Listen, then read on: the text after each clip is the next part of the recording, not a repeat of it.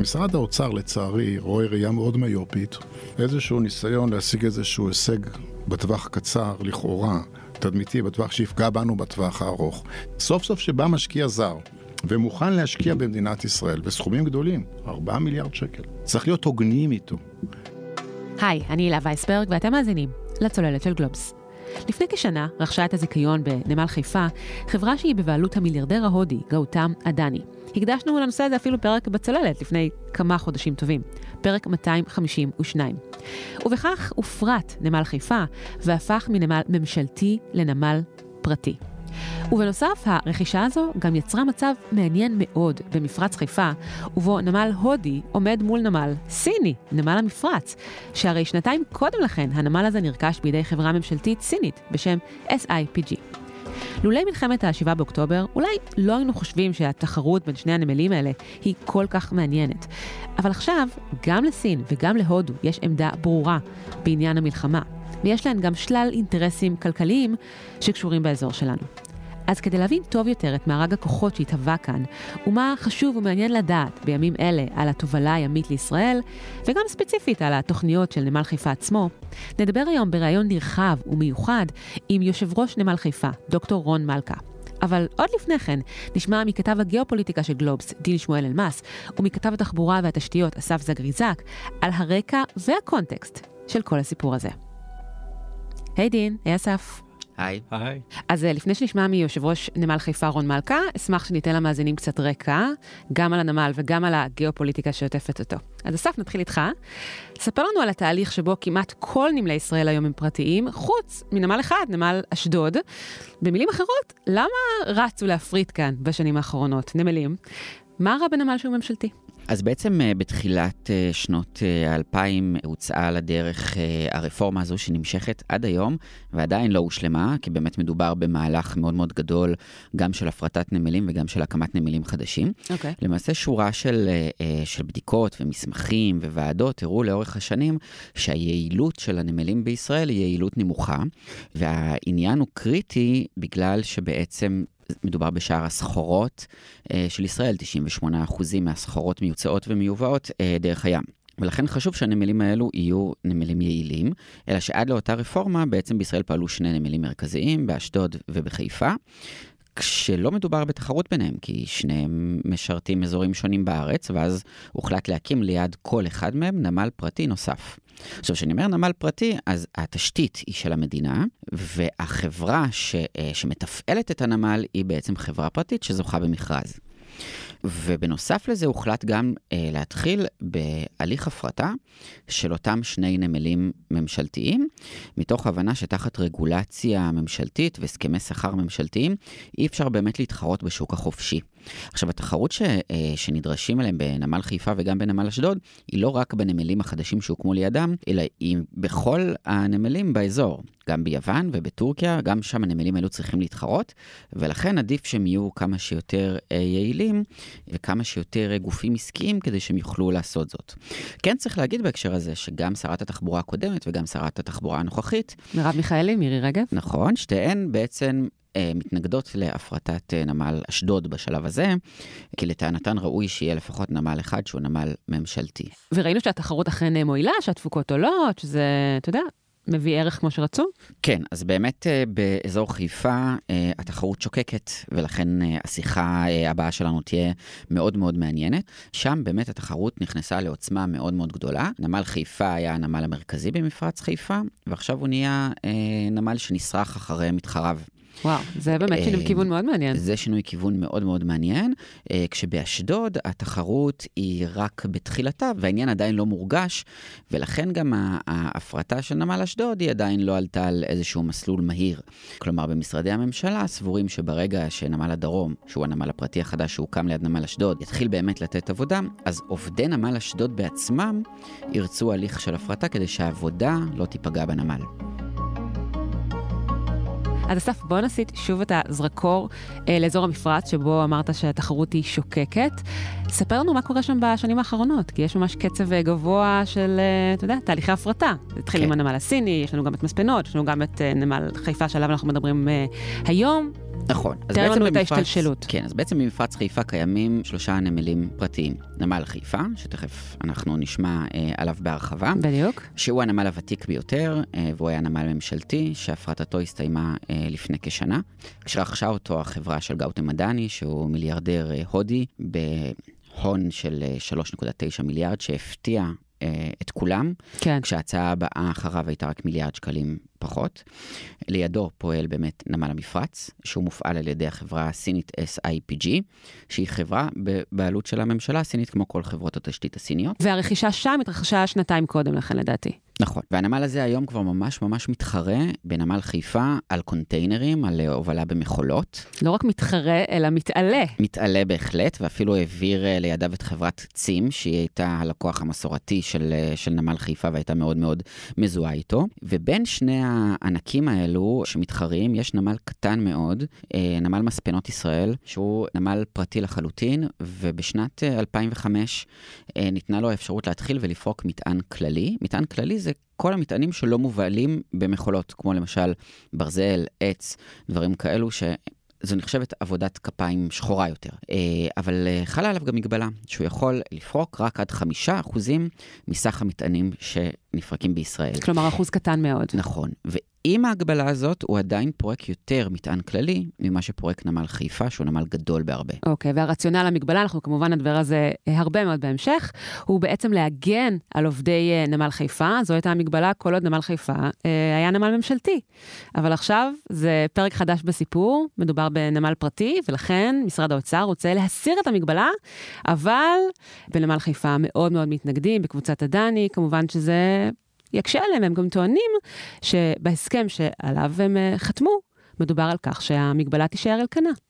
אז uh, במשרד האוצר מכחישים את הטענה הזו וטוענים שהדברים היו גלויים לאורך uh, ההליך המכרזי ואפילו נשאלו שאלות בנושא. אני רק אחדד, היא תישאר על כנה, כפי שנשמע תכף את רון מלכה אומר, עד שהם יצברו כושר תחרותי מספיק. אז את הטענה הזו הכחישו בתוקף uh, במשרד האוצר, ושם טוענים שבהליך ההפרטה נשאלו ממש שאלות ספציפיות על המגבלה הזו, ונאמר שהמדינה סוברנית להחליט כל החלטה בעניין. דין, בוא נתחבר אליך. תכף נשמע את רון מלכה מסביר שהמחיר הגבוה שעדיין ישלמו על הנמל, נובע מכך שבחברה צופים פני עתיד. הם בונים בין השאר על הרכבת שתחבר בין הודו לישראל ותעבור דרך ערב הסעודית והאמירויות, מה שמכונה IMEC, India Middle East Europe Economic Corridor. אבל זה תלוי כמובן בנורמליזציה מול סעודיה, שעמדה על הפרק עד ה-7 באוקטובר, אולי תתחדש באיזשהו שלב.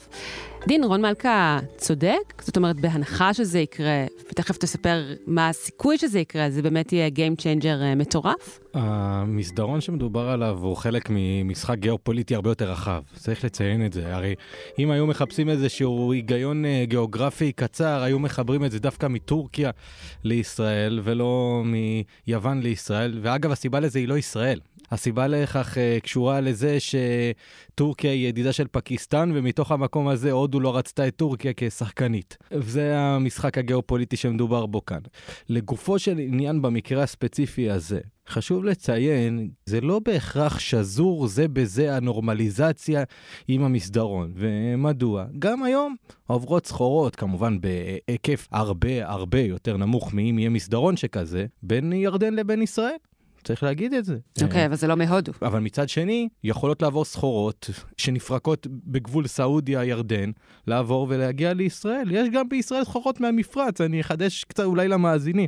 מפרץ בישראל... הם יודעים, סעודיה אולי פחות. יש גם מאומן. אני ארגיע את המאזינים. אפילו מאומן, יש סחורות בישראל. אין ספק שאם תהיה נורמליזציה בין אה, סעודיה לבין ישראל, זה יהיה קטליזטור אדיר, אדיר למסדרון. ועדיין, אם אנחנו כיום במלחמה, ערב הסעודית, כל עוד יש מלחמה בעזה, בשל הרגישויות הפנים-ערביות, לא תנרמל יחסים עם ישראל. אגב, זה לא מתוך מקום שהם לא מסכימים במלחמה עם ישראל, במסדרונות לא חשוכים, ממש בשיחות מסדרון, זה בהחלט האינטרס הסעודי, גם האינטרס האמירותי אגב, שישראל תרסק את חמאס, זה יהיה מכה אנושה לתנועת האחים המוסלמים בכל העולם, ותנועת האחים המוסלמים היא גם יריבה מאוד מאוד קשה של מוחמד בן סלמן. אבל אם אכן יהיה איימק כזה, מסדרון כזה, זה, זה Game Changer? זאת אומרת, זה משהו שכפי שרון מלכה תכף uh, ידבר עליו, יוכל להביא... באמת לאיזשהו מפץ כלכלי גם? אני מסכים עם זה שזה יהיה מפץ כלכלי, אה, מתוך מקום שזה יפחית, זה לא יוריד, אלא יפחית באופן יחסי את התלות והשיעור הכל כך גדול שיש למדינת ישראל בסחר חוץ דרך הים. חשוב עדיין לציין, הובלה יבשתית היא בהכרח יותר יקרה מהובלה ימית, וזה באופן גורף, כולל היום אגב. אחרי שחברות הספנות העלו את אה, עלויות המכולות, ככה long story short, פי ארבעה, אבל יש פה יתרון אדיר של ביזור סיכונים. כיום, בגלל התלות הזאת שלנו בהובלה הימית, ההובלות מהמזרח היו מגיעות אלינו דרך באב אל-מנדב וכמובן אה, תעלת סואץ. עכשיו, השרשראות אספקה מתארכות דרך כף התקווה הטובה, במינימום אומרים שזה שבועיים. אני, לא אומר, יותר. אני אומר שזה הרבה יותר, כי השבועיים הללו משפיעים לאין ארוך בזמינות הספינות. כלומר, ברגע שאת מזמינה, ברגע שהמסלול הוא יותר ארוך, אז גם הזמינות, כמו שאם יש אוטובוס שהמסלול שלו יותר ארוך, הזמינות של האוטובוס תרד. פה מדובר על זמינות שצונחת בשבועיים, לא בשעות. בואו נלך רגע למגרש הגיאופוליטי, אוקיי? מפרץ חיפה הפך לסוג של מיקרוקוסמוס, כן? ליריבות אה, עתיקת יומין בין הודו לסין, אבל לא רק זה, הודו לסין כיום גם מפוצלות בהסתכלות שלהן על המלחמה כאן, כן? מלחמת ה-7 באוקטובר, הודו תומכת בישראל, סין, בוא נגיד, פחות תומכת בישראל, קצת יותר בצד אה, הנגדי לנו. האם ואיך אתה חושב שבעצם המיקרוקוסמוס הזה הוא רלוונטי אלינו, לישראל כיום, ועד כמה זה יכול להשליך עלינו גם מבחינה ביטחונית? האם אנחנו צריכים לחשוש מקיומו של נמל סיני? אני אתחיל ברשותך. ברצועת עזה נמצא אמל"ח סיני. זה לא אומר שסין סיפקה נשקים או כליים, באותה מידה יכול להיות שזה נשקים וכליים שאיראן ניבאה, ואז ביצוא חוזר זה המשיך לרצועת עזה. אוקיי. אבל הסינים הם לא טלית שכולה תכלת. עוד הרבה לפני ההחלטה של קוסקו להגיע לישראל או לא להגיע לישראל, קוסקו היא היום מפעילה של נמל פיראוס. זה הנמל הכי חשוב במזרח הים התיכון uh, פאר. ואגב, ההחלטה של קוסקו, שהיא באמת, היא ענקית ספנות, צריך להגיד את זה, שחקן מספר 4 בעולם. זה Game Changer, זה כלי אדיר, וקוסקו, כמו כל החברות uh, הגדולות בסין, זה חברה ממשלתית. כלומר, היא לא תעשה משהו בלי אישור של הממשל. וקוסקו. במשחק הגיאופוליטי הזה, מה שקורה מבחינה עסקית, קוסקו נמנעת מלהגיע לישראל, מתוך מקום שככה גם ההיקף עבודה של פיראוס יעלה. כי מה באה קוסקו ואומרת? אם תרצו להזמין לישראל, תצטרכו להוביל את זה לפיראוס, ואז מפיראוס ספינה תעשה, נקרא לזה קו הזנה. אה, לישראל. אוקיי, אבל מה זה משקף ביחס לנמל הסיני? צריך לציין במקרה של מפרץ חיפה ובכלל, זו תחרות שהיא תחרות שהיא בעיניי בריאה, כי זה לא שמי שמנהל את מי הולך לאיזה נמל זה הסינים או ההודים. משרד התחבורה זה זה שמנהל את המפרץ, זה שמאשר לצאת או, או להיכנס וכולי. יש כאן תחרות עסקית, שכמובן היא חלק ממשחק גיאופוליטי, תחרות גוברת בין ההודים לבין הסינים. וכן, אני אומר מידיעה אישית מגוף ראשון ולא מדברים שאני שומע, הודו מסתכלת על ישראל כפוטנציאל להפוך להיות המוקד המזרח תיכוני שלה. אפשר אולי קצת להשוות את זה לארצות הברית, שכשחושבים מי הידידה הכי קרובה של ארצות הברית במזרח התיכון, יש כמה, אבל יגידו תמיד ישראל. וסין גם רואה את הדברים כך, או שהיא רואה אותם באופן קצת יותר uh, מתוחכם? עכשיו, סין רואה את הדברים בצורה יותר מתוחכמת משיקולים שונים. אם נסתכל מהזווית החותית, למה השיעור של הספינות הסיניות בים האדום כל כך זינק והחות'ים לא תוקפים אותם? כי אם את מסתכלת על יצוא הנפט של איראן, 91% ממנו זה לסין. ומנגד, איראן מהווה 10% מיבוא הנפט לסין, ולכן יש כאן משחק שסין מסתכלת עליו בצורה יותר רחבה. זה בא לידי ביטוי... כלומר, היא רוצה לתקוע יתד בכל מיני מקומות, היא לא רואה איזשהו מסלול אחד לנגד עיניה. רוצ... ו... אם אני מבינה אותך נכון. כן, okay. וכן אני אציין בפני המאזינים שלנו, שאם רוצים להבין עד כמה איראן וסין הן ממש עובדות ש... בשילוב זרועות בים האדום ספציפית, משמרות המהפכה, במשך שנים מפעילים צי של אוניות סוחר שהוסבו לאוניות מודיעין. אחת הספינות הללו קוראים לה באשד. עכשיו, באשד היום, איפה היא הוגנת? בנמל סיני בג'יבוטי. כל העולם, האונייה הזאת נתונה לסנקציות אמריקאיות. אפשר למצוא את זה בגוגל, כלומר זה לא שאני מספר איזשהו סוד כמוס. אם ספינה כזאת נמצאת בנמל סיני בג'יבוטי, לדעתי זה מסכם לנו את כל הסיפור עד כמה סין ואיראן מסונכרנות לחלוטין במשבר שקורה בים האדום. אז אני חוזרת למה ששאלתי, נמל סיני בישראל זה בעיניך בעיה, סכנה מסוימת או לא? אני לא רואה בזה סכנה, אני רואה בזה כן סיבה לבוא ולהיות ערים למה שקורה. Uh, צריך להגיד, זה לא שקוסקו היא, היא הזכיינית uh, של הנמל, מדובר, מדובר בסיפג, חברה בפני עצמה, גם ממשלתית, וברור שסיפג היא כן חברה שרוצה להרוויח. בעיניי לסיפג ספציפית אין איזשהו אינטרס. יתרה מכך, הצעד של קוסקו פגע במישרין בסיפג, כי קוסקו, כשהיא הייתה באה ופורקת, היא לא הייתה פורקת בנמל חיפה, היא הייתה פורקת במפרץ. אז מי הפסיד מהסיפור הזה? סיפג. כן, אז אנחנו בעצם מבינים שיש כאילו פיצול אינטרסים אה, באיזשהו מקום. נכון. בין אה, חברת ספנות שפועלת אה, כפי שהיא רואה לנכון, לבין אה, הנמל ש... יש אינטרס, היה רוצה לראות רווחים ודווקא לא. רואה. וזה גם נמל שהוא בבעלות חברה סינית ממשלתית. נכון. בואו נעבור רגע לאסף ונשמע את הטייק שלו על הנושא הזה של אה, הנמל הסיני. כשהופרט אה, נמל חיפה, אז הייתה מתמודדת אה, מאיחוד האמירויות, שהיא רצתה להיות בעלת השליטה בנמל, ומשעה שהמדינה לא אפשרה לה את אה, רצונה ודרשה שבעלת השליטה תהיה חברה ישראלית, גם אם תהיה בשותפות איתה, אז החליטה באמת אה, לפרוש אה, מהמרוץ. אז אפשר להניח שאם היום היה מתפרסם מכרז לנמל המפרץ, כנראה שלא היו נותנים לחברה ממשלתית סינית את. הזיכיון עליו. על, על סמך uh, אותו תקדים שהיה בנמל חיפה.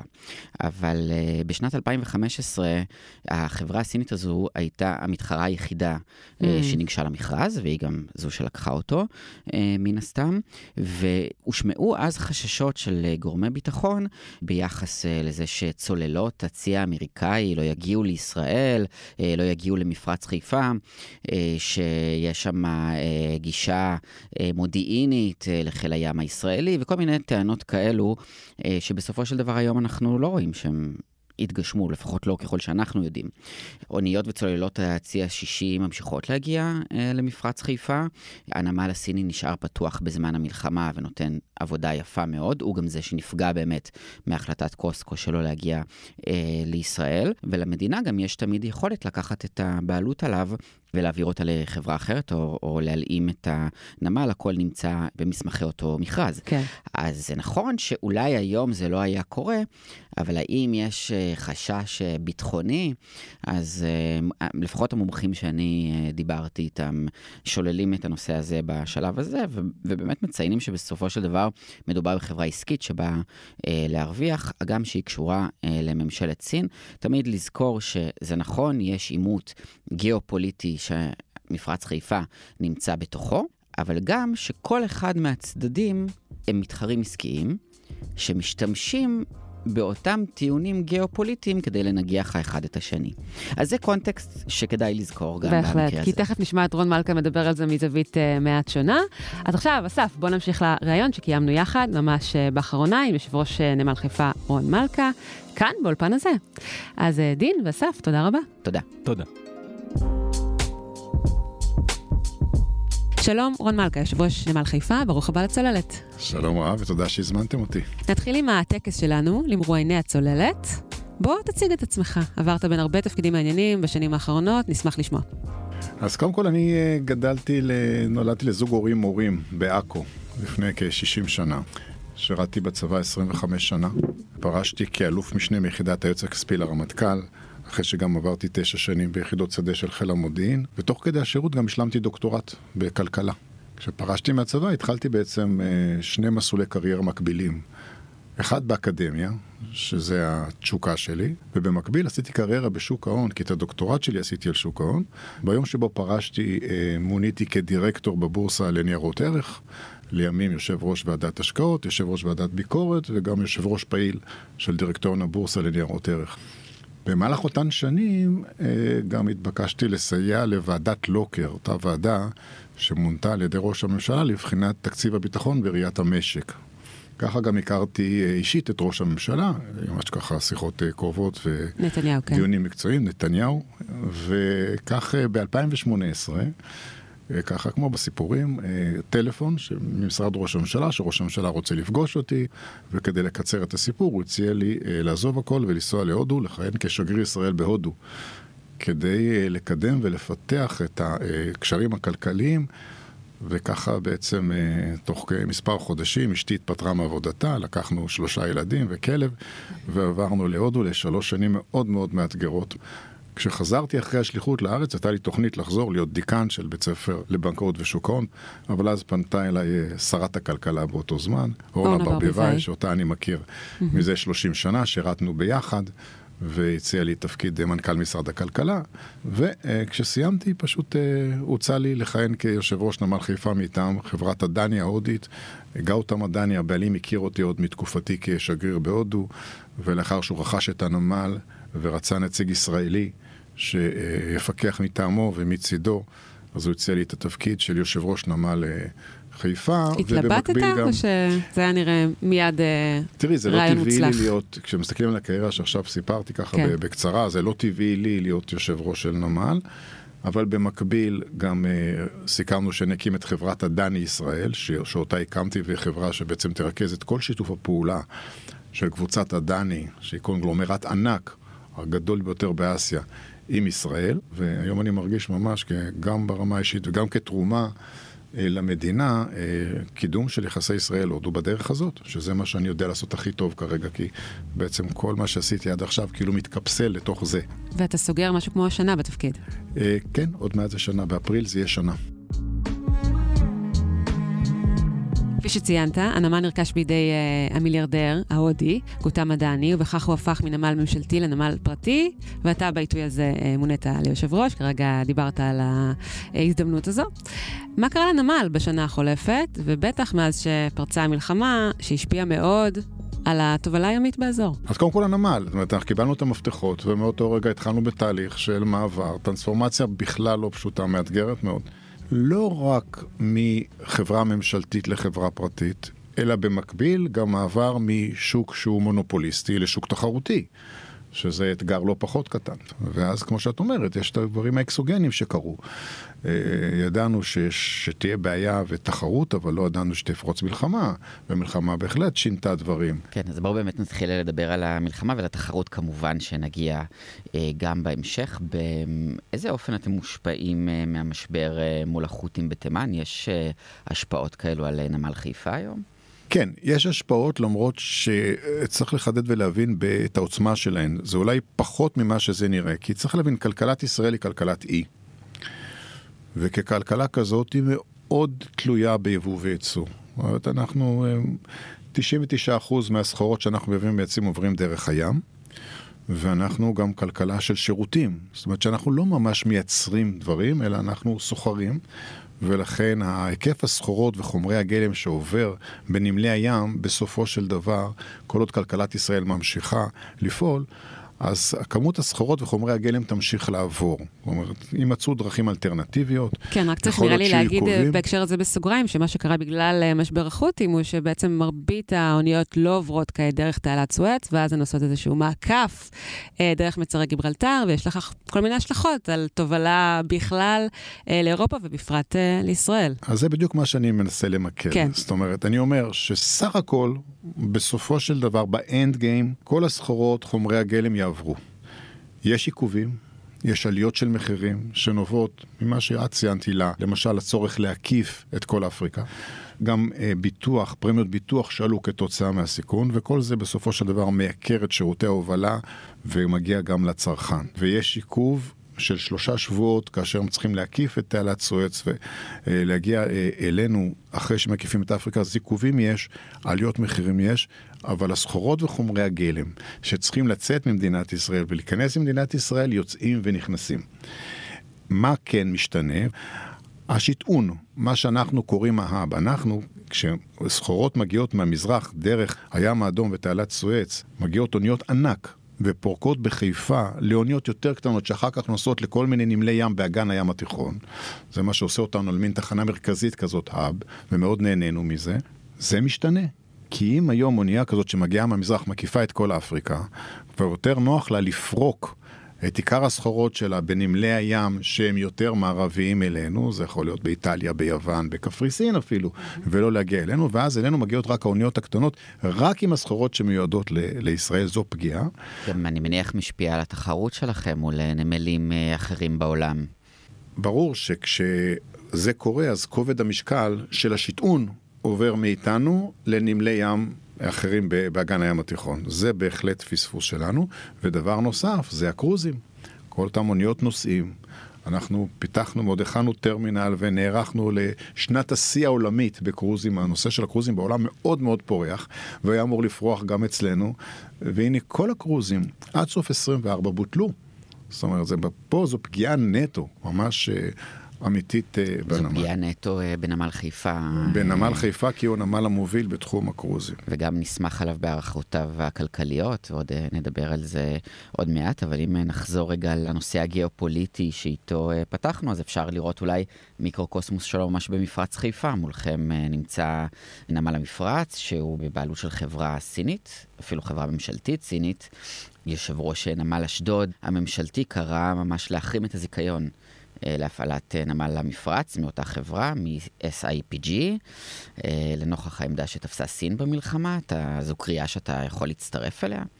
תראה, אני לא יודע אם ניתן לשנות זיכיון, אני גם לא חושב שמדינה שנתנה זיכיון יכולה לשנות אותו, כי יש לזה השלכות אחרות, אבל בהחלט אנחנו רואים שהקונפליקט הזה בינינו לבין החמאס בעזה הוא אפשר לראות אותו בפרספקטיבה רחבה מאוד, ויכול להיות שיש פה איזושהי התנגשות בין מזרח למערב, שאנחנו פשוט נקלענו לתוכה. כי אם תשאלו את הנשיא ביידן, אז הוא יגיד שהעיתוי של מתקפת החמאס בכלל קשור להכרזה שלו ב-12 בספטמבר, בכינוס של ה-G20, 20 הכלכלות הגדולות בעולם, על אותו איימק, אותו מסדרון, אינדיה, מידל איסט יורופ קורידור, שאמור להוות נתיב סחר יבשתי שעוקף את תעלת סואץ ואת הים האדום, ובהחלט הוא איזושהי אלטרנטיבה ליוזמת ה-Belt and Road Initiative, הכביש והחגורה של הסינים. יהיו כאלה שיגידו שזו הסיבה שמיד עם פרוץ המלחמה הוא כבר היה מוכן לשלוח נוסעות מטוסים לפה.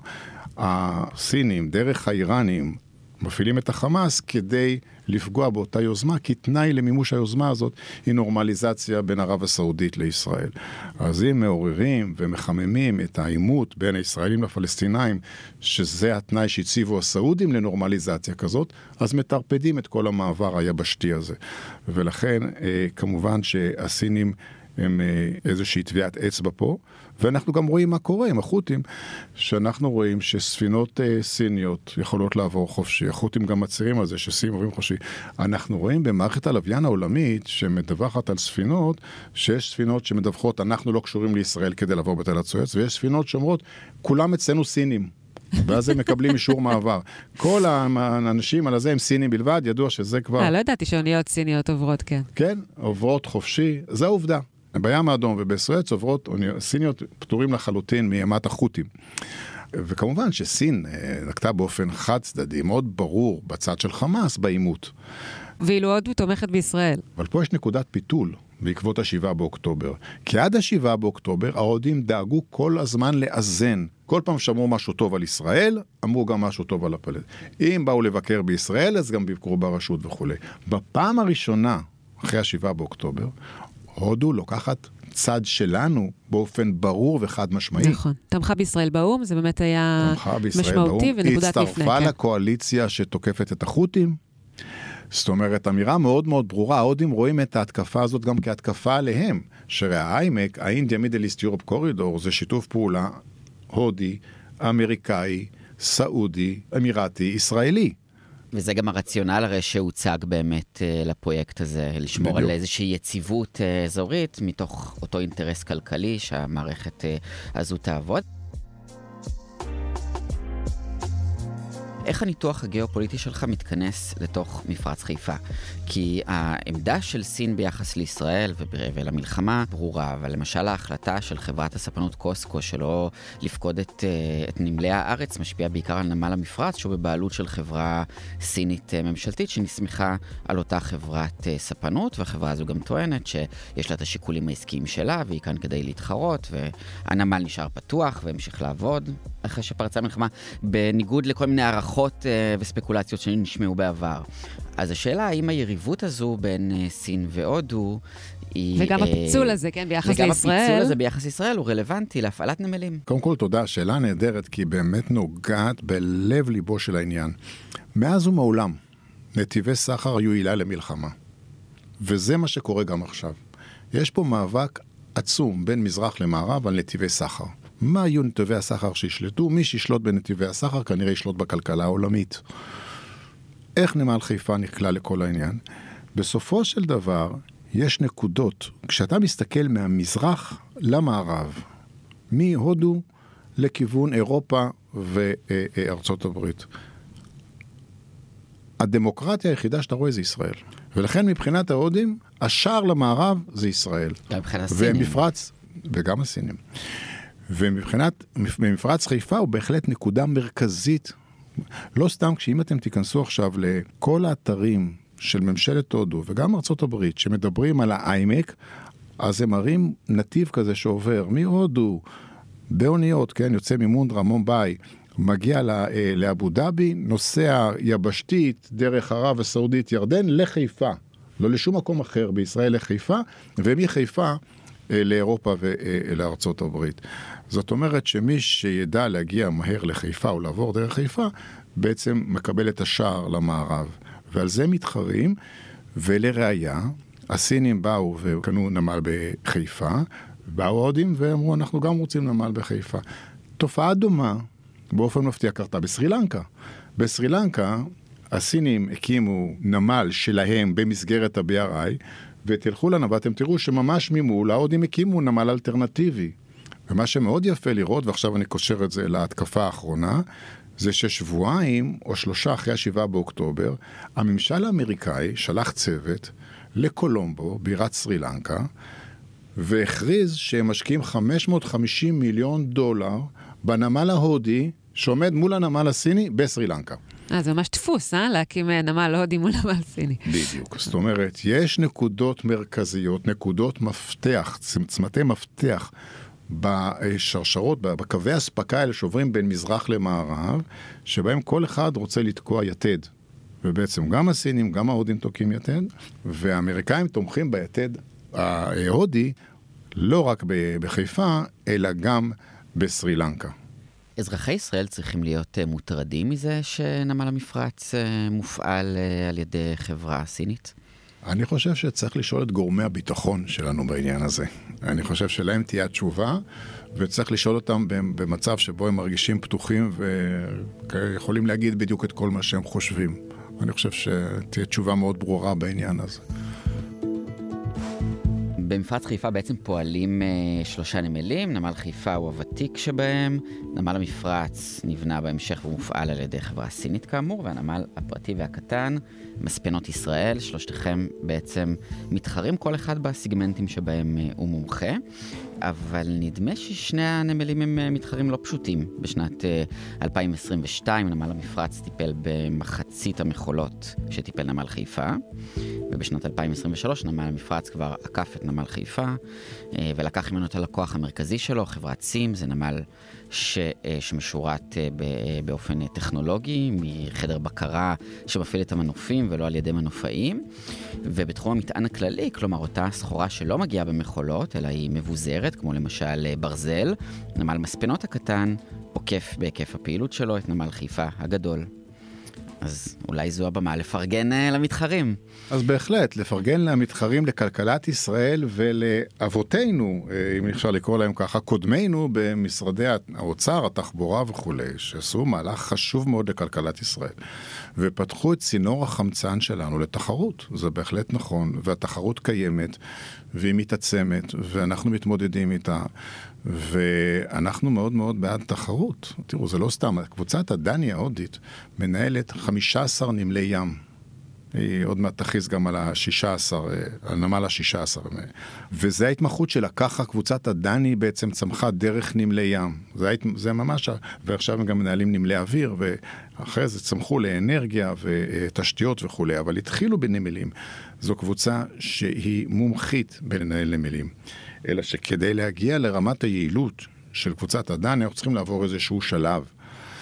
ותחרות, כדי שהיא תחרות אפקטיבית ונכונה, היא צריכה להיות כזאת שמאפשרת לכל המתחרים להתחרות בתנאים שווים והוגנים. אוקיי, okay. למה הם לא שווים והוגנים? לא.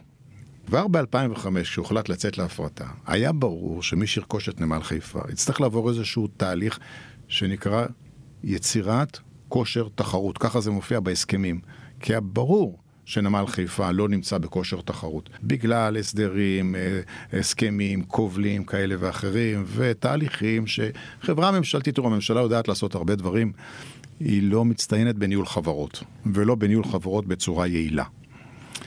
אז uh, סתם כדוגמה, אני יכול להגיד לכם שנמל חיפה משלם שכר שהוא פי ארבע מהמתחרים שלו. פי ארבע. והוא כבול בהסכמים כאלה שהגמישות הניהולית היא מאוד מאוד מצומצמת. אז במצב כזה קשה מאוד להתחרות.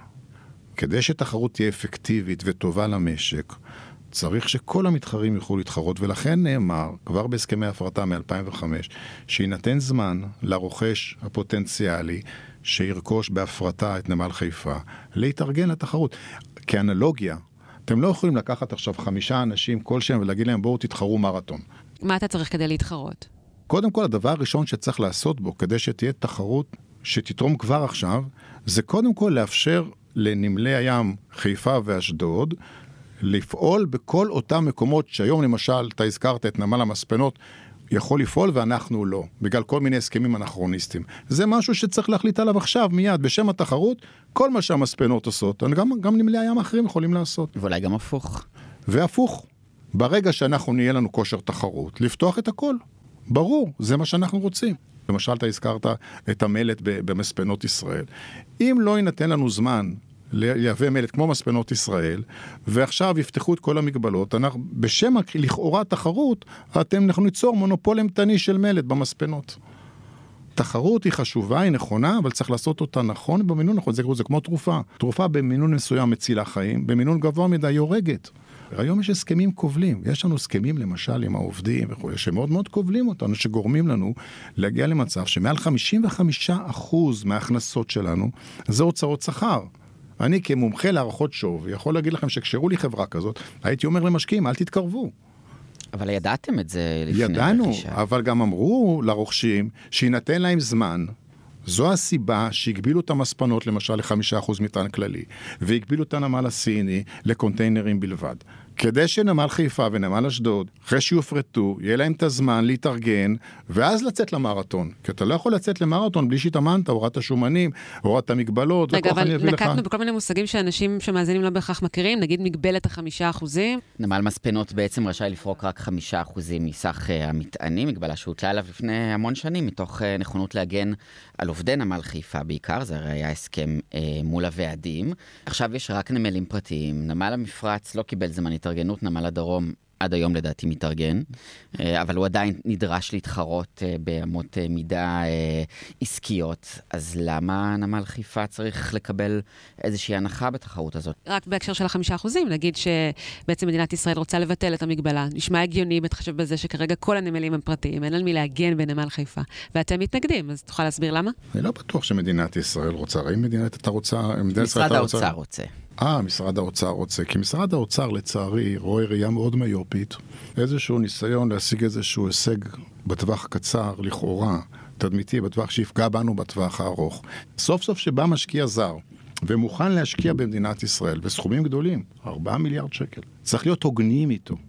כי כשהוא עשה את המודלים שלו, אמרו לו, אתה, יהיה לך זמן, נכון, אתה מקבל חברה לא יעילה, אבל אין לך זמן ליצור כושר תחרות. אנחנו מגבילים, הגבלנו את המספנות בחמישה אחוז, הגבלנו את הנמל הסיני בקונטיינרים, כדי שתוכל להתארגן. אם מישהו יבוא עכשיו ויפר את כללי המשחק, איך אנחנו נראים, גם ליחסי ישראל-הודו, ואיך אנחנו נראים למשקיעים אחרים בעולם, אף אחד לא יבוא. כי הרי אחד הדברים הכי בסיסיים, כשמדינה שוקלת אם להשקיע במדינה אחרת, היא מה הרגולציה שם, האם יש עקביות, האם אפשר לסמוך, ואוי ואבוי לנו אם נעשה את הטעות הזאת. וזה לא הופיע במסמכי המכרז? ממש לא. מה שהופיע במסמכי המכרז זה שיש הסכם מ-2005, שמגביל את המספנות לחמישה אחוזים, עד שנמל חיפה ייצור כושר תחרות. גם המספנות, כשקנו את המספנות, בעלים ידעו שהם מוגבלים לחמישה אחוז עד שייווצר כושר תחרות, וכל מה שאנחנו מבקשים זה לעמוד בהסכמים. כמה זמן אתה צריך? אתה אומר שאתה צריך עוד זמן התארגנות. ברגע שיהיה לי למשל ממגורת מלט, זה משהו שלוקח, אני יודע, שנה וחצי, שנתיים, אז אין בעיה לפתוח את המלט לתחרות. ברגע שיש לי ממגורת גרעינים, אין בעיה לפתוח את הגרעינים לתחרות. אז גם להסיר את המגבלה של החמישה אחוזים, אתה אומר זה יכול לקרות, אבל תנו לי עוד זמן? ברור, זה יקרה, לא יכול, זה צריך לקרות. אנחנו, רוצ, אנחנו לא נגד תחרות. אתם רק אנחנו רוצים עוד איזשהו מרווח נשימה. שתהיה נכונה, okay, אוקיי, ברור. אוקיי. שהיא תהיה זמן. נכונה, שהיא תעשה בצורה נכונה, מאוזנת. אז הזכרת באמת את יחסי ישראל-הודו ושגריר ישראל הנוכחי בהודו, נאור גילון. קיבל מכתב מנשיא חברת הספנות של אה, אדני, באמת בנושא הזה של נמל מספנות ישראל, ובו הוא ביקש שלא לשנות את המגבלה שמוטלת על הנמל, שהזכרנו אותה אה, קודם לכן. זה די מעניין, וגם הורמו לא מעט אה, גבות, בהתחשב בזה שאתה היית קודמו של גילון במשרד החוץ. תגיד, השגריר דיבר איתך אחרי המכתב ההוא? אני כל הזמן, הוא החליף אותי, הרי הוא... אני עשינו חפיפה ביחד, אנחנו בקשר מאוד מאוד טוב. לשנינו מאוד מאוד חשובים יחסי ישראל-הודו, וחשוב לנו מאוד שהם לא ייפגעו, כי אנחנו רואים את התמונה הרחבה, הכוללת. אנחנו, גם הוא וגם אני, הגענו שם בשליחות. ואני מרגיש שגם מה שאני עושה היום, תומך באותה שליחות.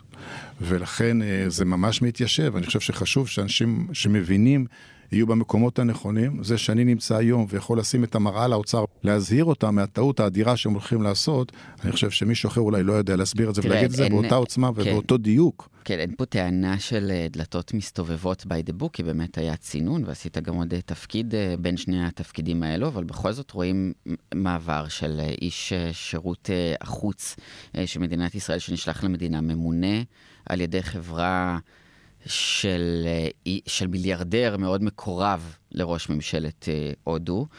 אה, אז אני יכול להבין למה אנשים מרימים גבה, אני מניח שגם אתה יכול... אה, אני, אני רואה את זה כמבורך, אבל אני מקווה שיהיו עוד כאלה. אני חושב שזה הדבר הנכון שיקרה. זאת אומרת, צריך שבמקומות הנכונים, בצמתים הנכונים, יהיו אנשים עם הניסיון הרלוונטי והניסיון הנכון. יש כללים לאיך הדברים עושים, נעשים, והכל נעשה לפי הכללים, וזה טוב שכך יהיה.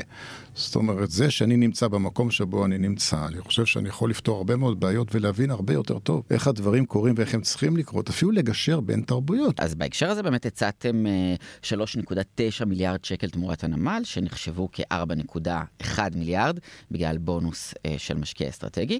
ההצעה הבאה בתור הייתה נמוכה בלפחות מיליארד שקלים, ככה לפי אה, אה, דיווחים. אתה חושב גם היום שכולם טעו בהערכת שווי הנמל, שהציגו אה, סכומים קטנים בהרבה ואתם צדקתם? תראה, ימים יגידו. אני יכול להגיד רק אה, לסבר את האוזן, שאחרי שהנשיא ביידן היה בספטמבר בכינוס של ה-G20 בניו דלי והצהיר על האיימק, פנו אלינו קרנות השקעה אמריקאיות, אחת מהן למשל שמקושרת עם ג'ארד קושנר, וביקשו לבחון אפשרות להשקיע בנמל חיפה. כי פתאום נראה להם נמל חיפה משהו מאוד מאוד אטרקטיבי. אם באמת, ואני חושב שזה יקרה, כולם מבינים שזה יקרה, זה רק עניין של זמן. העולם צריך את נתיב הסחר הזה. אותה רכבת שתיסע מהאמירויות, דרך ערב הסעודית, ירדן, לחיפה, ובעצם תוביל סחורות לאירופה ולארצות הברית. זה Game Changer במפת האספקה העולמית. בהחלט, אם זה קורה, אז כל השווי של נמל חיפה וההשקעה אפשר לראות בעיניים אחרות לגמרי. צריך גם לזכור שבמסגרת רכישת הנמל, המדינה בעצם, גם תחת אותה חברה, משיקוליה שלה, כדי להציף ערך, גם נתנה שטח של שני קילומטר חזית ים לפיתוח. שזה ממש פיתוח נדל"ני של שני קילומטר בחזית הים של חיפה, שהולכת לשנות לחלוטין את פני העיר חיפה. זה פרויקט ענק, גדול. ככל שהפרויקט הזה יצליח, השווי של העסקה וההצלחה שלה, אתם ימדדו בכלים אחרים. כן, מה שעדני בעצם אה, סיפרו אה, למשקיעים זה שמתכננים למכור את אותו אה, שטח כבר ב-2028 תמורת יותר משלושה מיליארד שקלים. זו הייתה הערכה שאפתנית עד כדי לא ריאלית, לא? אני, אני לא יודע להגיד עכשיו מה יהיה ב... אבל... תראה, חלפה שנה, יש איזושהי התקדמות כן, בפרויקט כן, הזה. בטח, אנחנו מאוד מפתחים, התקדמנו מאוד עם התוכניות, יש תוכניות אדריכליות, אנחנו בקשר עם אה, כל הגורמים, אה, גם המוסדיים וגם עם גורמים פרטיים אזרחיים שרוצים לבוא, לשתף איתנו פעולה, רוצים לשכור, לקנות וכולי, ואנחנו בונים שם תוכנית נדל"ן מאוד מאוד גדולה. ככל שזו תצליח, אז אה, זה בהחלט חלק מה, מההשקעה. מבחינת החשיבות של נמל חיפה והמוטיבציה להשקיע בנמל חיפה, אם באמת הנתיב הסחר הזה ייפתח, תחשבו שבהודו יש שטחים חקלאיים של אדמה פוריה אינסופיים. הודו יכולה לייצר את כל התצרוכת של העולם בפירות וירקות. זה רק עניין של אספקה. אם מקצרים את טווח האספקה, מועד האספקה, מהודו לאירופה ב-12 יום, שזה מה שעושה אותו קורידור, אז בעצם אספקה טרייה יכולה להגיע מהודו לאירופה. כדי, ככה כקוריוז, אני זוכר, אני כשגריר קניתי, כשהייתי בהודו קניתי אננס, עסיסי, טוב, טעים, בשקל. כשבארץ מכרו כזה ב-50 שקל ובאירופה ב-60 שקל. אותו אננס. תחשבו שהאננס הזה נוסע, ואם אנחנו בטכנולוגיה שלנו גם יודעים להאריך חיי מדף, או אבוקדו, או פירות ואחרים שבהודו עולים גרושים, ובאירופה שווים המון. תחשבו מה זה יכול לעשות. טוב, אז הציעו את ההצעה לא ידעו את זה, אבל אתה אומר... ועוד איך ידעו. אבל אתה אומר, אז אתה אומר בעצם ההצעה גילמה איזושהי פרמיה אה. גיאופוליטית, ועוד איך אסטרטגית. ידעו, רבותיי, אני על האיימק מדבר עוד כשגריר ישראל, דיברנו על האיימק. טוב, זה לא היה אז יוזמה של הממשל האמריקאי אה, שביידן דוחף. אה. נכון, מי יודע גם אם הוא יישאר בתפקידו אבל גם אם לא הוא, אז אני חושב שנניח שאם יעלה לשלטון טראמפ וזה, הוא ידחוף את זה עוד יותר. כי הרי זה מתקשר מאוד להסכמי אברהם, וזה היה בבסיס הסכמי אברהם. וכשדיברנו על הסכמי אברהם, ממש דיברנו על הנתיב היבשתי הזה.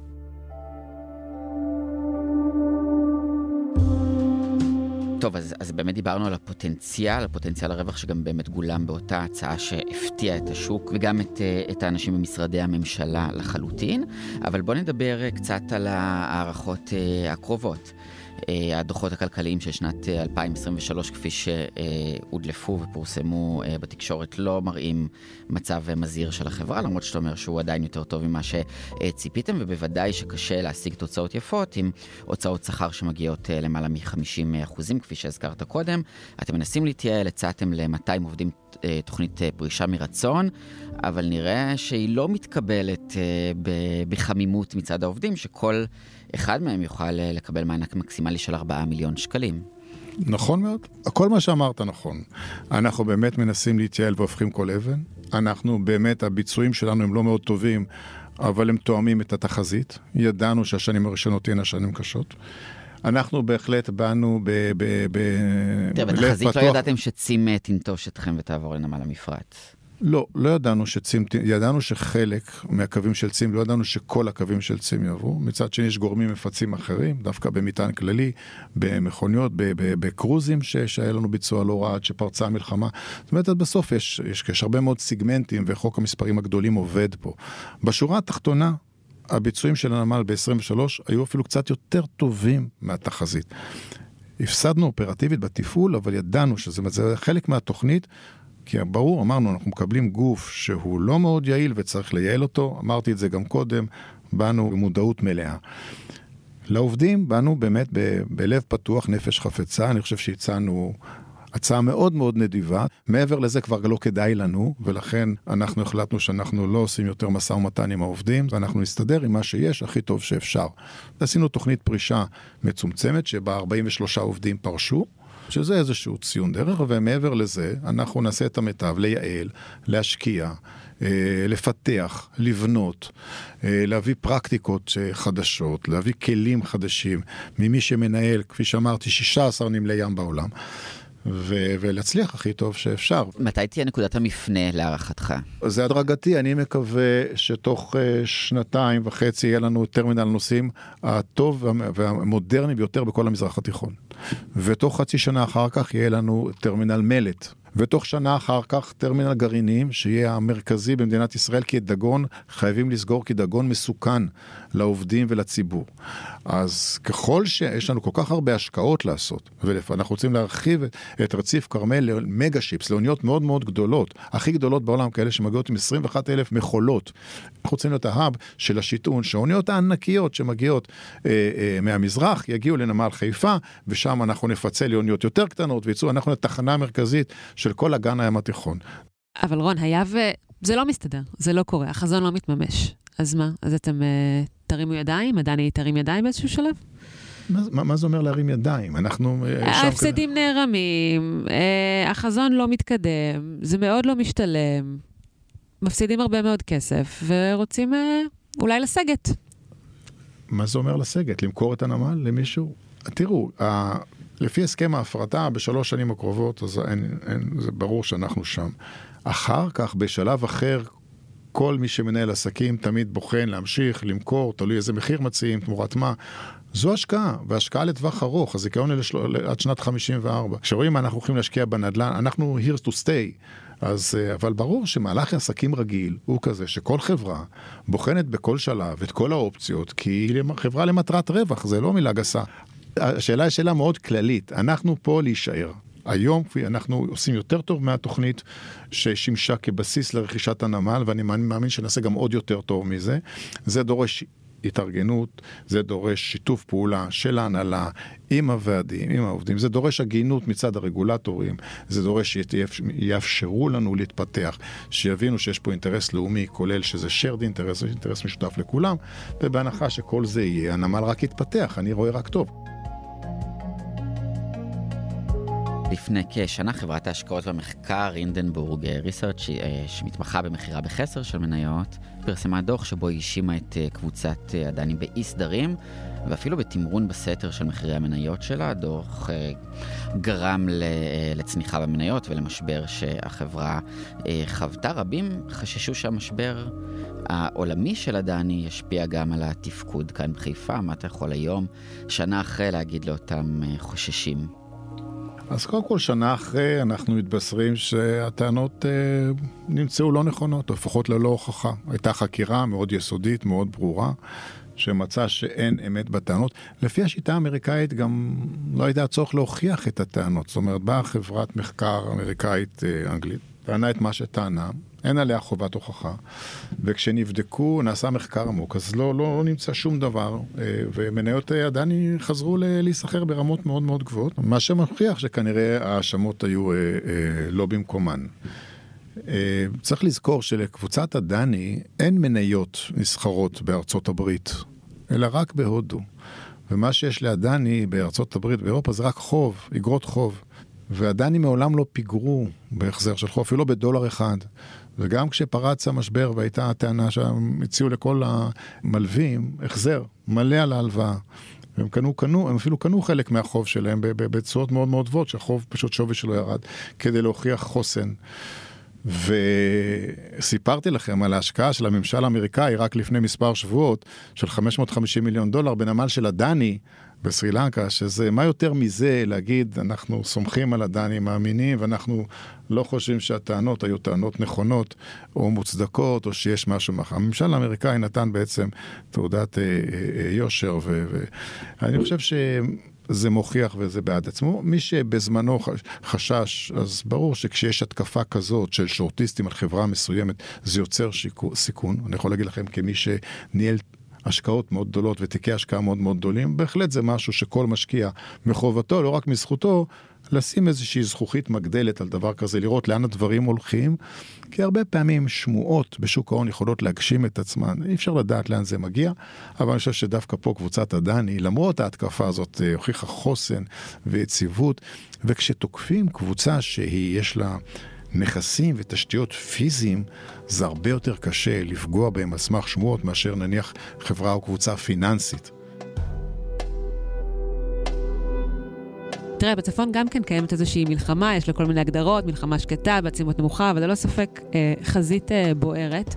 היה והחזית הזו מתלקחת, ואנחנו נראה גם טילים שמגיעים מצפון. מהי המשמעות מבחינתכם? מהן ההשלכות? אז אנחנו בנמל חיפה נערכים כמובן גם לתרחיש הזה. אה, המשמעות של תרחיש כזה היא שסבירות גבוהה שנמל חיפה לא יוכל לפעול לפחות זמן מסוים. כי אם יפלו טילים אה, בתוך הנמל, אז כנראה שאנחנו נהיה מוגבלים מלפעול וגם חברות הספנות לא ירצו להגיע. הזכרת מקודם אה, שהסחורות עדיין מגיעות ועדיין יוצאות מישראל למרות המלחמה. ברור שבתרחיש כזה אנחנו נעמוד בסרט אחר. איך, אה, איך זה ישפיע על ישראל מבחינת אספקה, מבחינת, אה, מבחינת הכלכלה שלה? אז הנה, פה אתה לוקח אותי לתפקידי כמנכ"ל משרד הכלכלה. על ישראל יש מלאים. אנחנו ערוכים לתרחיש כזה שבו צינור החמצן ייסגר או ייסגר חלקית. לתקופה מסוימת, ויש לנו יכולת של אורך נשימה, שגם אם הנמלים לא יעבדו תקופה מסוימת, לא יחסר. מוצרים הבסיסיים, מה שצריך כדי לשרוד תקופה, לא יחסר. זאת אומרת, אנחנו ערוכים כמדינה. מה זה תקופה? לתקופה מספקת. אני לא רוצה להיכנס לפרטים, כי יש תרחישים שונים באירועים. יש לנו אורך נשימה במלאים אה, ו- ויכולת ייצור של מה שצריך, כך שאנחנו נדע לעבור כל תרחיש מלחמתי של אויב, והאספקה הבסיסית תהיה. תהיה. יכול להיות שנצטרך להשתמש במחסנים, מחסני חירום וכולי, אבל מחסור לא יהיה. רון מלכה, תודה רבה. תודה רבה לכם, תודה שהזמנתם אותי. לסיום, התגובות של משרד האוצר ומשרד התחבורה לטענות שנשמעו בפרק. ממשרד האוצר נמסר, הליך מכירת נמל חיפה נעשה בצורה שקופה. במהלכו נשאלו שאלות על ידי המציעים השונים בדבר מגבלת החמישה אחוזים.